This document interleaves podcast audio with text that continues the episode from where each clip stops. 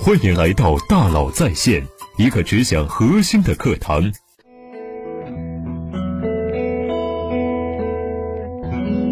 你好，欢迎来到大佬在线。年初，我给自己定下了一个目标，为让年底的自己可以鄙视年初的自己，我决定向一百个陌生人去学习。其中就有一位李泽林老师，他说他打算教我如何用带头大哥式的管理模式。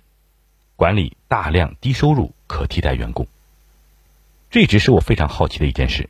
我一直隐隐约约感觉京东的刘强东和顺丰的王卫身上有种相似之处。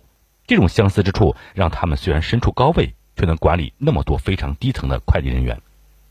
不仅是快递业，在制造业、外卖业、餐饮业都是如此。这些行业的人员体量很大，收入和社会地位相对较低，又需要强大的凝聚力，一定有别的方式来管理他们。李泽林老师的带头大哥式的管理一语道破。什么是带头大哥式的管理呢？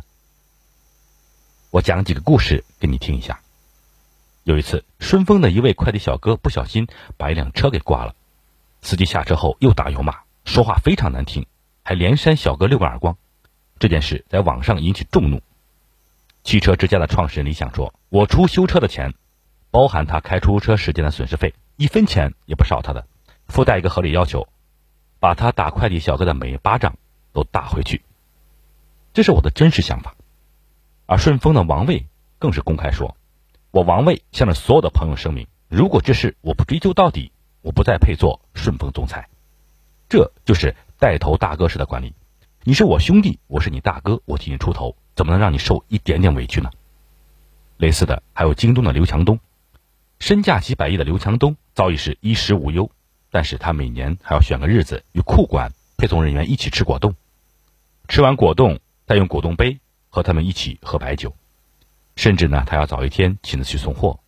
据说有一次刘强东视察员工宿舍时勃然大怒：“我们的员工怎么能住这种地方？”这就是带头大哥式的管理。刘强东称大家为兄弟，兄弟们也都叫他东哥。再比如海底捞，海底捞怎么像带头大哥一样来照顾自己的员工呢？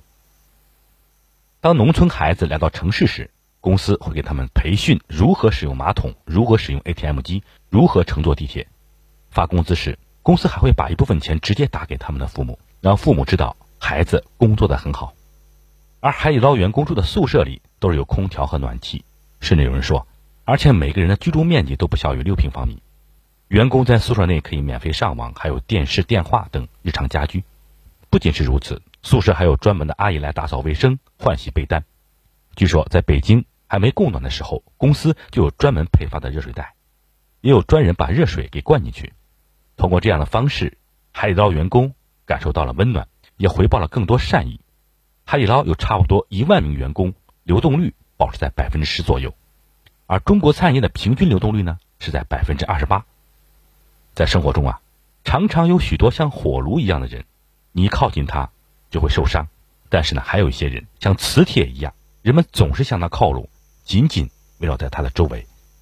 带头大哥们就是一块块磁铁，这不仅是以树驱心，更是以心来化心。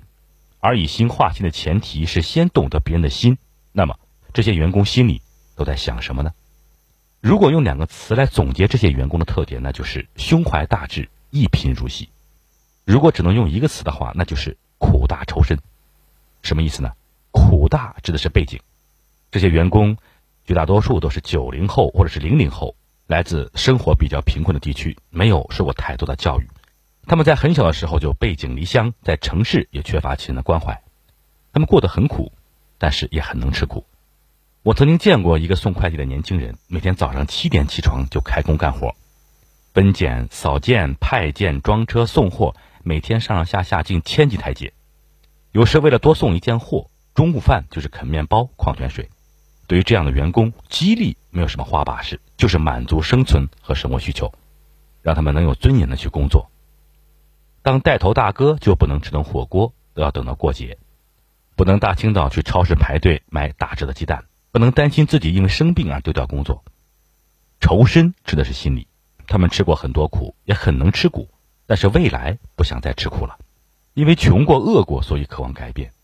这些年轻人们也许住在城郊的廉租房里，每天三小时的通勤时间，起得很早，胡乱吃几口早餐就开始工作，干得很晚，深夜还在继续加班。他们知道自己只有拼命干活，通过可怕的勤奋，才能改变自己的命运。对于这种强烈自我价值实现，激励就是让他们努力，能有收获，有一个公平的机会和平台。比如在海底捞，不论是什么出身，不论有多高的学历，都要从传菜的服务员做起。海底捞的企业文化中很重要一点就是公平。然后，优秀员工再根据自身特点，可以选择管理晋升，或者是技术晋升，或者是后勤晋升的路径。在海底捞，假如一位店长离职，哪怕就算去了小肥羊，公司都会给这个员工八万元的嫁妆；如果是小区经理，给二十万；大区经理送一家火锅店。当带头大哥，不仅是我对你好，要让人觉得有奔头。所以苦大仇深就是我穷，但我渴望成功。带头大哥式的管理就是我陪你吃苦，但我以后不会让你再吃苦。那么我也想用带头大哥式的管理，具体应该怎么做呢？第一，激发荣誉感。什么是好的领导力？就是你有能力带领一个团队走向新的高度，而别人却做不到。那怎样体现呢？以顺丰和京东为例，就是衣服和送货小车。全国这么多快递公司，只有顺丰和京东是最鲜明的，一眼就能认出来。由于工服和快递车的质量在同行中是最好的，会让人有一种高级的感觉，也会让人认为快递服务很高级。这一点点差异化，不但会增加社会对公司的认知，更让员工有一种自豪感。我们是最好的快递公司，我也是这个行业最好的人。第二，树立榜样，谁是最合适的榜样？刘强东和王卫本人，他们都出生于贫困家庭，通过自己的努力来考上大学，通过自己的双手勤奋创业，最终才获得了成功。但是，哪怕我已经成功了，我也没有忘记是怎么过来的。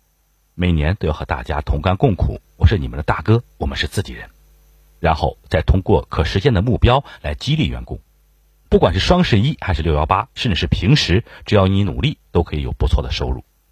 有很多快递小哥的月收入都在万元以上，这些榜样是激励也是强压，刺激着员工们去努力工作。第三，严格的管理制度，管理不仅有胡萝卜，还有大棒。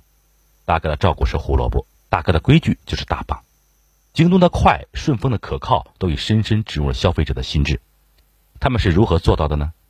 有两点非常重要：考核反馈和红线机制。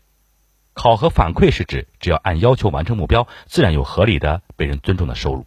红线机制是指如果违反规定，比如偷换物品，就要接受严厉的惩罚。可能有些规定一开始比较模糊，但是几轮迭代之后会越来越细致，而标准化的程度越高。在行业中的优势就越明显。通过严格的管理制度，赏罚分明，减少不必要的失误。所以，如果你也想通过带头大哥式的管理模型来管理员工，那么可以试试这三种方法：激发荣誉感、树立榜样和建立严格的管理制度。带头大哥式的管理就是你受委屈，我帮你平事；但你犯错误，我会执行加法。好，我们来小结一下，如何用带头大哥式的管理模型来管理员工呢？我们管理的不仅是一个人的双手，还包括他的脑、他的心。我们雇佣的不是八分之一个人，也不是三分之一个人，而是整个人。尽力来自于本分，尽心来自于善意。带头大哥式的管理其实就是激发善意。我们都不喜欢遥控式的领导。真正好的管理者不仅要会写诗歌，也要会通水管。当员工被欺负了怎么办？要像大哥一样站出来。为他两肋插刀，而不是让别人刀插了他的两肋。当员工违反了规定怎么办？也像大哥一样站出来严格执法。热炉和高压线绝对不能碰。当员工工作时口渴怎么办？你不能说让他忍一忍，你也不能说让他自己想办法去解决。你要做的是像大哥一样亲自给他拿瓶水。好，欢迎加我微信幺三五二五幺六六二九来领取十点商学院的精彩内容。感谢您的收听，咱们明天见。